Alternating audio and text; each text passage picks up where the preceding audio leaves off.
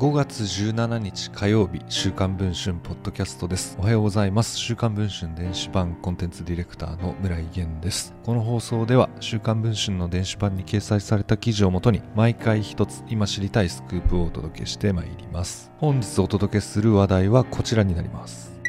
マネージャーである夫のファンへの対応をめぐり喧嘩したことを SNS に書き込んだかと思えば、すぐさま優しい主人に感謝とラブラブぶりをアピールするなど、日頃から夫婦関係の話題を振りまいている歌手の華原朋美さん。華原さんのマネージャー兼夫である大野智弘氏に、前妻に対する DV 疑惑があることが週刊文春の取材で分かりました。華原さんは2020年8月、長年所属していた事務所との契約を解除しています。その翌年、新たに所属することになったのが大野氏が社長を務める事務所でした。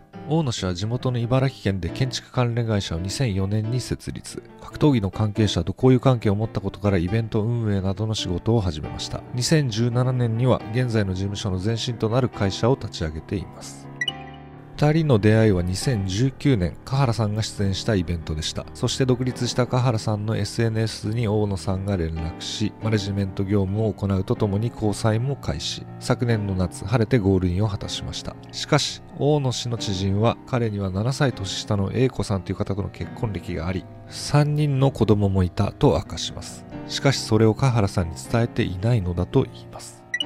大野氏は2000年2月14日、A 子さんの16歳の誕生日を待って結婚をしました。しかし次第に暴力を振るうようになったといいます。口論になると大野氏は殺すぞなどと A 子さんを怒鳴りつけ、顔や頭を殴ったといいます。A 子さんのおでこは殴られすぎて骨が変形してしまったといいます。病院で診断書をもらったこともあり、子供の前でも殴られ、幼い子供たちはひたすら泣いていたと証言をしています。大野氏は愛人ができると離婚届を突きつけ、別れると A 子さんに再婚を申し出る。それを繰り返したといいます。A 子さんは幼い子供を抱え、自立ができませんでした。それで DV をされても再婚の申し出を受け入れていたといいます。大野氏が東京で仕事を本格的に始めるようになると、ほぼ別居状態になったといいます。そして2018年の4月に離婚届を残し、子供と家を飛び出したといいます。OMM 法律事務所の大塚和成弁護士によると、夫婦間でも DV による傷害罪は成立し得るといいます。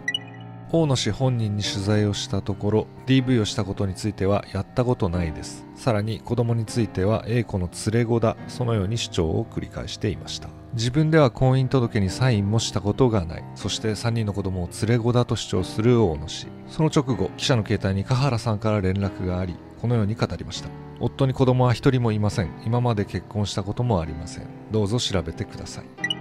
そこで事実関係を確認するべく A 子さんを直撃すると、 DV は事実です、子供は大野智弘さんの子です、養育費ももらっていませんと語りました。すると大野氏は驚くべき行動に出ました。 A 子さんの自宅や職場を調べ上げ、急に押しかけたといいます。 A 子さんは怖くなって警察に相談に行ったといいます。